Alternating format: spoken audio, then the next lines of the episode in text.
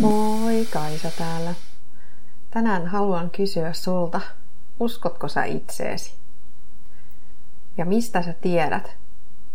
Uskotko sä itseesi vai et? Mistä sä tiedät? Uskotko sä tarpeeksi? Tarpeeksi saadaksesi niitä asioita aikaan, joita sä haluat saada aikaan. Mikä on siis riittävän suuri usko itseen?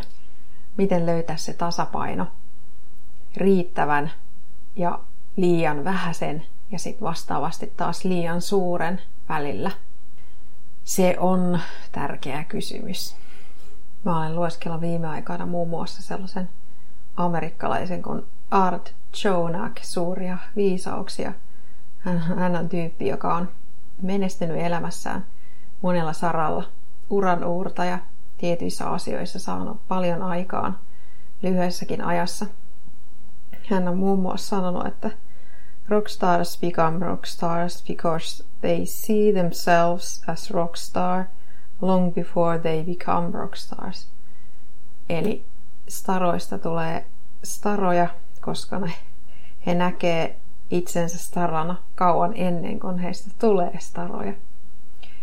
Niin se on juuri sitä uskoa itseen. Kykyä nähdä mahdollisuus menestyä tai tulla omaksi itsekseen. Koska ennen kuin asia on luotu mielessä, sitä ei voida tuoda todeksi todellisuuteen, siis konkreettiseksi asiaksi.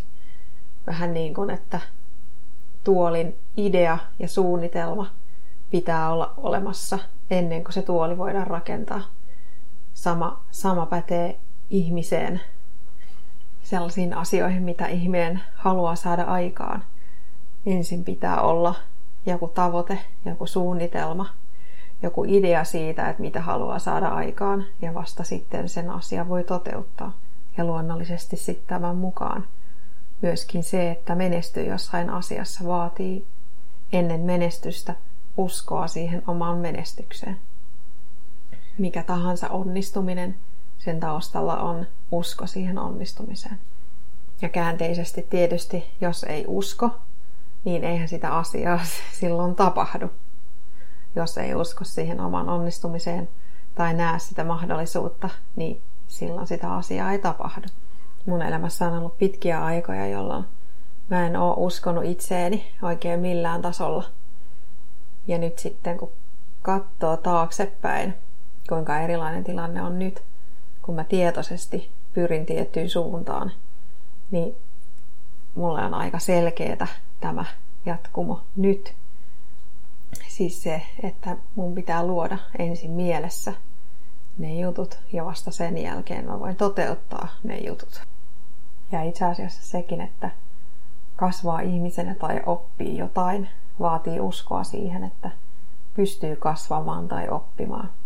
Kykyä siihen, että näkee mahdollisuuden jossain tilanteessa tai asiassa. Ja jotta mä pystyn näkemään itsessäni niitä mahdollisuuksia, mä tarvin siihen toisia ihmisiä, joiden avulla mä näen ne omat ominaisuudet, omat mahdollisuudet, omat osaamiset ja tietysti myös ne omat heikkoudet ja omat puutteet. Koska jos ei olisi toisia ihmisiä, niin eipä olisi muakaan sellaisena kuin mä olen. Kiitos kun kuuntelit. Toivottavasti sait tästä oivan.